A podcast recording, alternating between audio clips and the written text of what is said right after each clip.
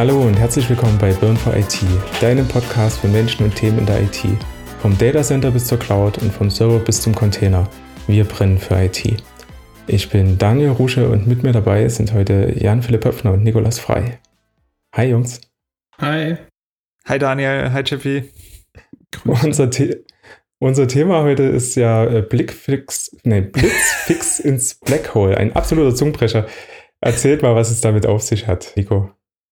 Ja, wir haben uns da so ein bisschen zusammengesetzt und gedacht, wie kann man technische Schuld veranschaulichen? Und es geht doch immer darum, äh, schnelle Lösungen zu finden, die einen dann letztendlich ins äh, schwarze Loch schießen. Ja, also es ist so, man will irgendwas ausbessern und in Wirklichkeit erzeugt man dadurch eine Sogwirkung, dass alles noch viel schlimmer wird. Also ist meine Sicht auf die Dinge. Ich weiß nicht, JP, wie siehst du es? Ich glaube, ich sehe es ganz genauso. ähm, keine Ahnung, es ist, wir haben uns über den, über den Titel Gedanken gemacht und das wäre so Bürokratendeutsch, äh, das hat uns nicht ganz so getaugt und wir haben uns ein bisschen drüber unterhalten, was für uns technische Schuld ist und dann war relativ schnell klar, technische Schuld hat ganz viele Facetten, ganz viele Varianten, aber am Ende ist es immer, oder am Ende ist es sehr häufig der Punkt, ein Schnellschuss, der dann was aufwirbelt, was man nicht wirklich nachvollziehen kann. Ja, um vielleicht nochmal die Begriffserklärung vorwegzunehmen, also technische Schuld kommt ursprünglich aus der Softwareentwicklung und da geht es darum, dass man durch ja, gewollte und auch teilweise ungewollte falsche Praktiken eben Software dahingehend ähm, ja, schlecht ähm, baut, dass sie halt später mehr Kosten erzeugt. Darum technische Schuld, also es erzeugt Schuld für die Zukunft. Und das, wie JP gesagt hat, es gibt viele Facetten, die natürlich drumherum sind in der Infrastruktur, zum Beispiel in Datenbanken oder in Hardware selbst, die auch natürlich da Auswirkungen hat und natürlich mehr Aufwände und Kosten erzeugt. Aber erstmal wollten wir uns dem Thema noch ein bisschen anders nähern. Genau. Es gab ja in der Vergangenheit. Ich, ich würde ja. noch ganz kurz eingrätschen. Ja. Ähm, es ist nicht out of purpose, also es ist nicht unbedingt bewusst gemacht, eine technische Schuld zu erzeugen. Es gibt ganz viele Gründe, warum eine technische Schuld erzeugt werden kann. Also nicht falsch verstehen, man setzt sich nicht hin, oh komm, wir machen hier eine kostengünstige, billige Lösung und los geht's, ähm, sondern es gibt ganz viele Gründe, in der wir in dieser Folge natürlich auch darauf eingehen, welche Gründe dazu beitragen, technische Schuld zu erzeugen, weil ganz oft sitzen wir alle in einem Boot und können nicht gar, gar nicht nachvollziehen, warum jetzt diese Entscheidung überhaupt getroffen wurde. Ähm, und zwar in der Revision später dann. Deshalb, ja, gebe ich gerne wieder zurück. Ich wollte es nur noch mal kurz einwerfen. Genau, und, und manchmal hat man auch einfach irgendwo ein anderes Problem, was man beheben muss und man merkt gar nicht, dass man eigentlich ein Pflaster auf den Kaktus klebt. Ich fand die Analogie von dir aus dem Vorgespräch so schön, JP. Und dann, ja, ist das Pflaster zwar erstmal drauf und dann merkt, merkt man irgendwie Monate später, oh, jetzt haben wir da aber ganz schön technische Schuld aufgebaut, jetzt müssen wir mal gucken, dass wir die wieder abzahlen können. Ne? Ja, und ich denke, ein Beispiel, wie wir das nennen wollten, aus der Realität. Und oft ist ja so, dass technische Schuld lange verborgen bleibt, bis es dann mal richtig knallt. Und in der Vergangenheit hat es da tatsächlich mal richtig geknallt. Und ihr könnt euch schon bestimmt denken, worum es geht. Tschernobyl, das war ein Riesenereignis. Also ähm, ja. ich denke, da leiden wir alle drunter immer noch. Ähm, und genau das war letztendlich der Ausschlaggeber, warum das passiert ist, auch ein technisches Schuldthema. Also es ging damals darum, Kosten einzusparen und Produkte schneller auf den Markt zu setzen, also diese Atomkraftwerke, als sie eigentlich konnten. Ja, man hat halt an gewissen Punkten eingespart. Es gibt eine tolle Serie über das Thema Tschernobyl. Letztendlich waren es viele Faktoren, die dazu geführt haben. Also einmal waren es Brennstäbe, die das falsche Material hatten und dann natürlich genau den gegengesetzten Effekt erzeugen, als man diesen Notausschalten-Knopf drückt, ist alles eigentlich explodiert, ja, äh, was überhaupt nicht lustig ist. Und andererseits wussten die Leute natürlich nicht, dass wenn sie den Knopf drücken, das genau diese Kettenreaktion erzeugt. Also es war einmal menschliches Versorgen, aber auch natürlich unter der Oberfläche. Und ähm, also das ist, denke ich, ein Riesenthema. Und ich meine, in der Software, die Software läuft auch letztendlich heutzutage überall. Wir reden von Internet of Things, wir reden von autonomen Fahren. Und auch dort können kleine Fehler in der Software oder Nachlässigkeit natürlich bei dem Entwicklungsprozess technische Schuld erzeugen, die irgendwann wieder abgebaut werden muss oder sich von alleine abbaut durch zum Beispiel ein Desaster. Und wir hatten im Vorgespräch noch was anderes entdeckt, leider in diesem Kontext, was ein bisschen aus der jetzigen Zeit ist, die 737 Max-Geschichte. Und ich glaube, JP, du hast dich damit auch schon mal ein bisschen beschäftigt. Was ist denn da ich, passiert? Ich habe mich so ein bisschen grob eingelesen gehabt, weil ich gedacht habe, hey, guck mal, ein Flugzeughersteller, der so renommiert ist und so einen der zwei Top Flugzeughersteller der Welt gehört. Wie kann das passieren, dass ein Flugzeug live geht, was sie Wochen später komplett vom Markt nehmen müssen und gar nicht mehr die Flugerlaubnis bekommen? Da sind halt auch einfach, es wurde drauf gedrängt, zu früh auf den Markt zu kommen. Es sind Probleme entstanden. Es sind Schulungen nicht richtig gehalten worden für die Piloten und der neue Software-Stack, der integriert wurde, hat nicht so funktioniert, wie er hätte funktionieren sollen. Und äh, das hat alles zu den Problemen geführt, dass technische Schuld aufgebaut wurde auf Grundlage von, und das ist eine Vermutung, ähm, zu schnellem und zu eilem Go-to-Live. Und diese Schuld ist viel, viel teurer geworden, als einfach den Release-Termin oder den Termin für den Start der Maschine einfach nach hinten zu setzen. Aber das siehst du halt nicht im Nachhinein. Du gehst immer oder ich würde sagen, man geht immer ein gewisses Risiko ein, dass bestimmte Funktionalitäten nicht zu 100% da sind, wobei das bei einem Flugzeug auch, glaube ich, eher eine ethnische Frage ist, ob man das überhaupt live nimmt. Und es muss ja vorher auch durch die ganzen Instanzen, muss getestet werden. Aber da ist ein ziemlich großer Batzen an technischer Schuld entstanden, die auf Grundlage von Entscheidungen einfach immens gewachsen ist und einen viel, viel größeren ja, Schaden eigentlich angerichtet hat, als zu sagen, wir gehen erst später live, weil das Produkt ist vielleicht noch nicht so weit. Was ist denn da passiert? Genau. Was da passiert ist, ja. Also letztendlich hat ein, eine mangelnde Redundanz auch bei den bei Sensoren dazu geführt, dass der Autopilot sich anders verhalten hat, als er eigentlich sollte.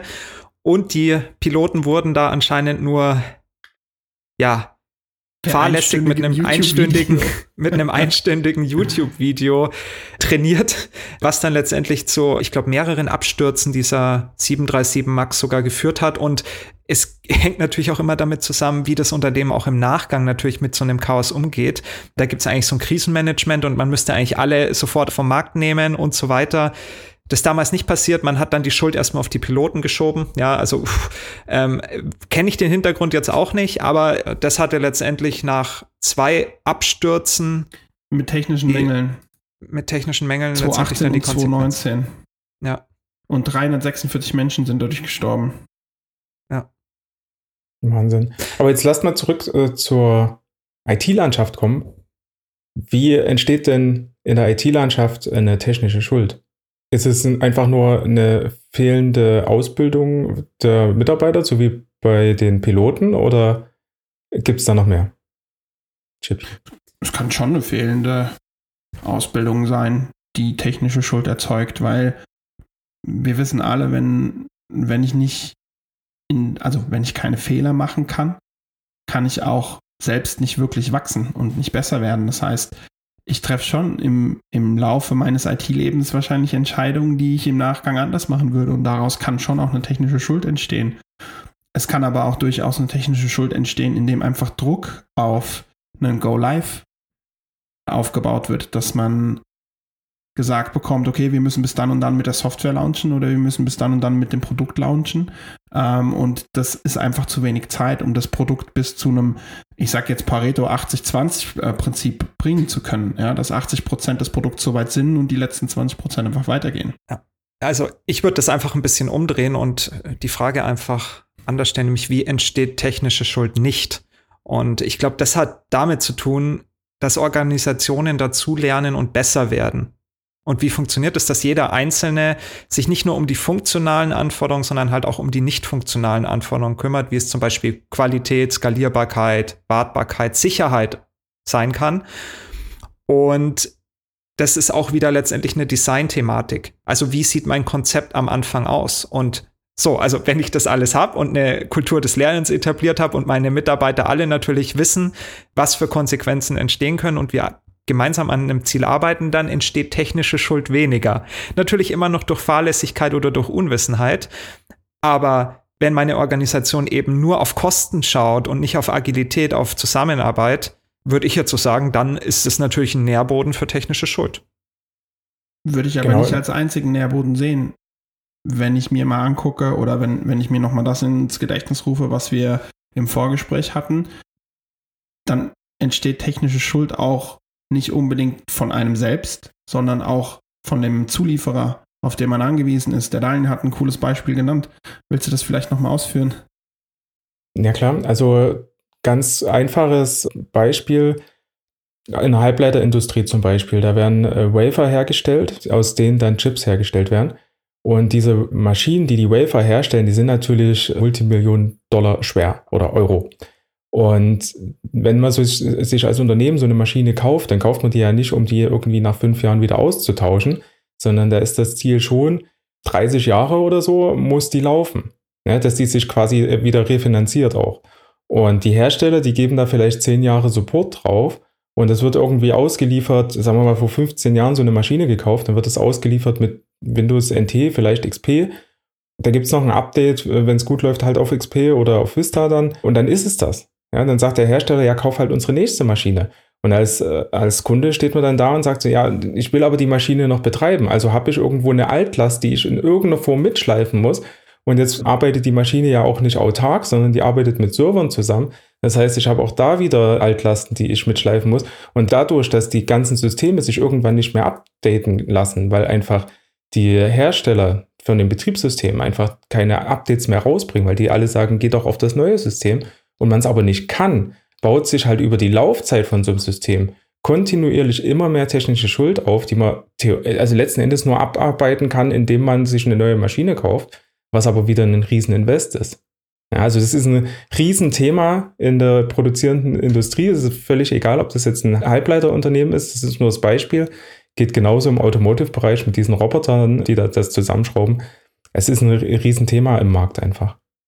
Ja, genau durch diese fehlende Nachhaltigkeit entstehen dann eben wieder ungeplante Arbeit, die wieder zusätzliche Kosten und zusätzlichen Druck erzeugt, wodurch man sich natürlich wieder weniger um zukünftige technische Schuld kümmern kann, die schon wieder im Entstehen ist.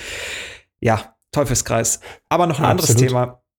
JP, ich glaube, das kam von dir und du hattest dich da letztens, du beschäftigst dich ja immer mit cloud-nativen Applikationen den ganzen Tag.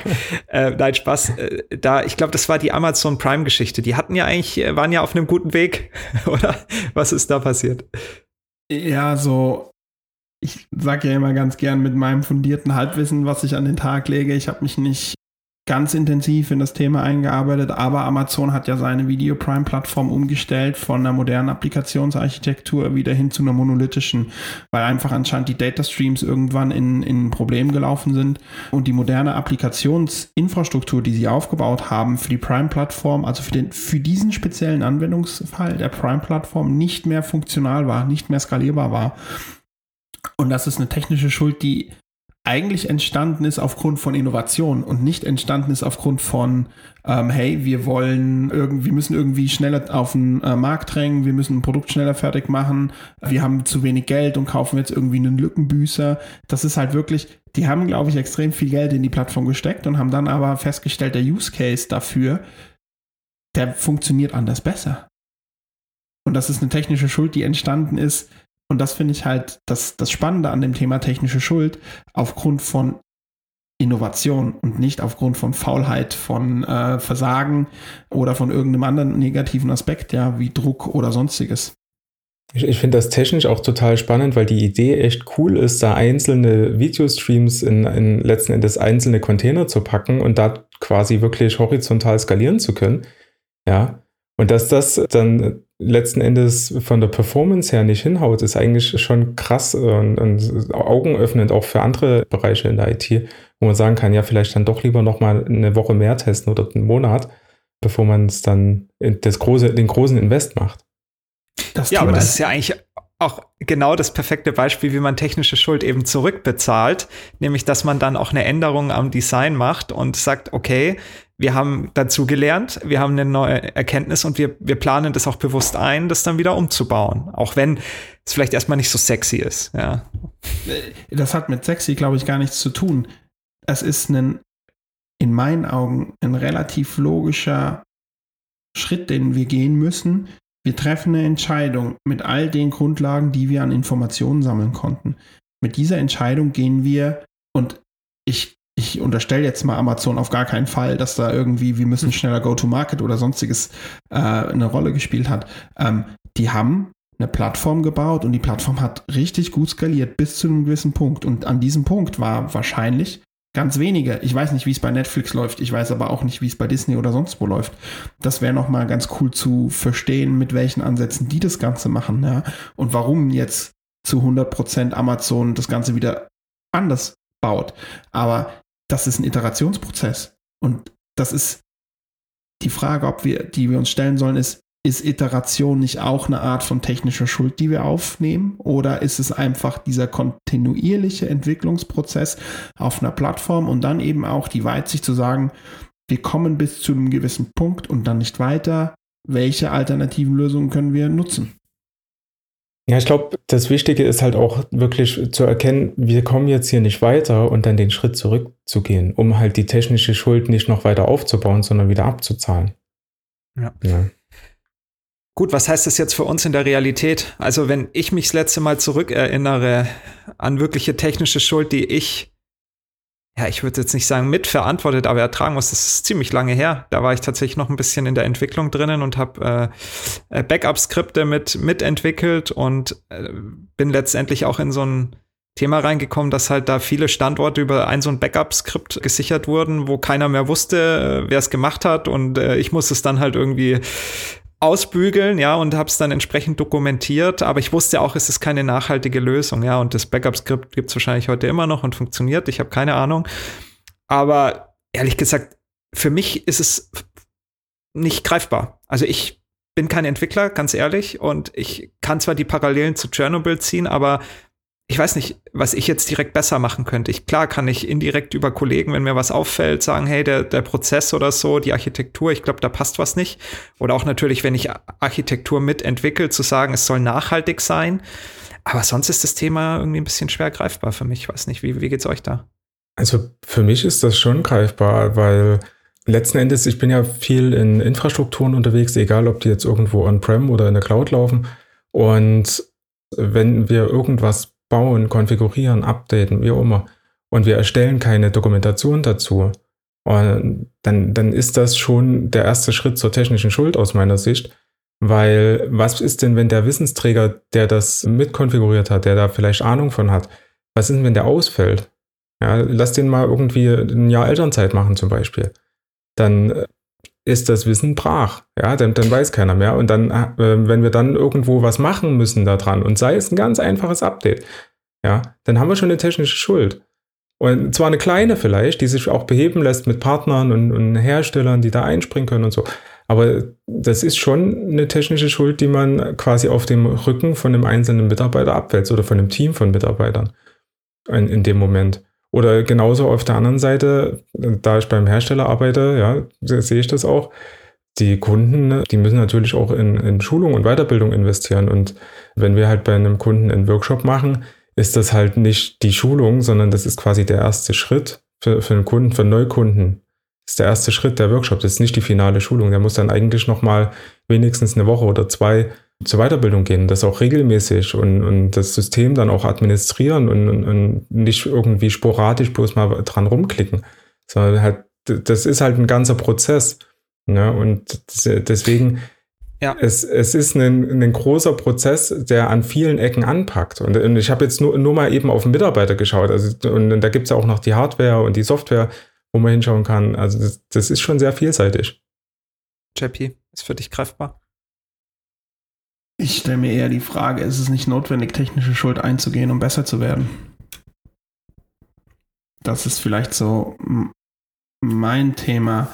Klar, es gibt vermeidbare technische Schuld, es gibt bestimmt aber auch unvermeidbare technische Schuld. Es gibt vielleicht auch nicht die Software, die gerade all meine Anforderungen abdeckt. Ja, und ich treffe eine Entscheidung eigentlich immer mit bestem Wissen und Gewissen. Oder ich sollte eine Entscheidung mit bestem Wissen und Gewissen treffen. Ja, das Beispiel aus der Halbleitertechnologie, was was Daniel gesagt hat. Ich kaufe ja eine Maschine und schließe ja in der Regel einen Wartungsvertrag ab, der über x Laufzeit läuft. Und in dieser Laufzeit gehe ich nicht davon aus oder ich, vielleicht bin ich da auch zu blauäugig, aber ich erwarte von dem Hersteller, dass wenn die Maschine out of maintenance läuft, ich zumindest die Möglichkeit habe, eine Lösung dafür zu finden, ohne eine neue Maschine zu kaufen. Oder ich müsste schon im Vorhinein, und das sind 20 Jahre im Vorhinein planen, was passiert, wenn die Maschine out of maintenance läuft. Bekomme ich Maintenance auf die Software oder nicht? Egal, ob die Maschine funktional ist oder nicht. Und das ist ja eine technische Schuld, in die, das ist ein Risiko, was ich eingehen muss. Und aus diesem Risiko entsteht eine technische Schuld am Ende des Tages, für die ich eine Bewertung abgeben muss. Und ist es nicht genau das, was es ausmacht, dass wir bewusst in, einem, in einer Risikobewertung eine technische Schuld eingehen, um zu wachsen oder eben nicht zu wachsen? Ja, ist eigentlich eine total spannende Sichtweise auch, JP. Und ich muss dir auch in allen Punkten zustimmen. Nico, ich glaube, du hast auch gerade genickt, ne? Du siehst das ähnlich. Ja, absolut. Vor allem, wenn ich gerade noch mal zurückdenke, was ich gesagt habe. Ich habe es jetzt versucht, mal recht spezifisch auf die Softwareentwicklung selbst zu übertragen, weil da, das ist ja eigentlich der Begriff, wo technische Schuld herkommt. Aber auch sehr gut, Daniel, weil du es noch mal diesen Horizont erweitert hast ich sehe das natürlich genauso und ich sehe das ja auch in den Designs, die wir für unsere Kunden erstellen, eben da einfach die Abhängigkeit natürlich zu, zu minimieren und eben nachhaltig zu bauen, keine technische Schuld zu erzeugen, sehe ich auch.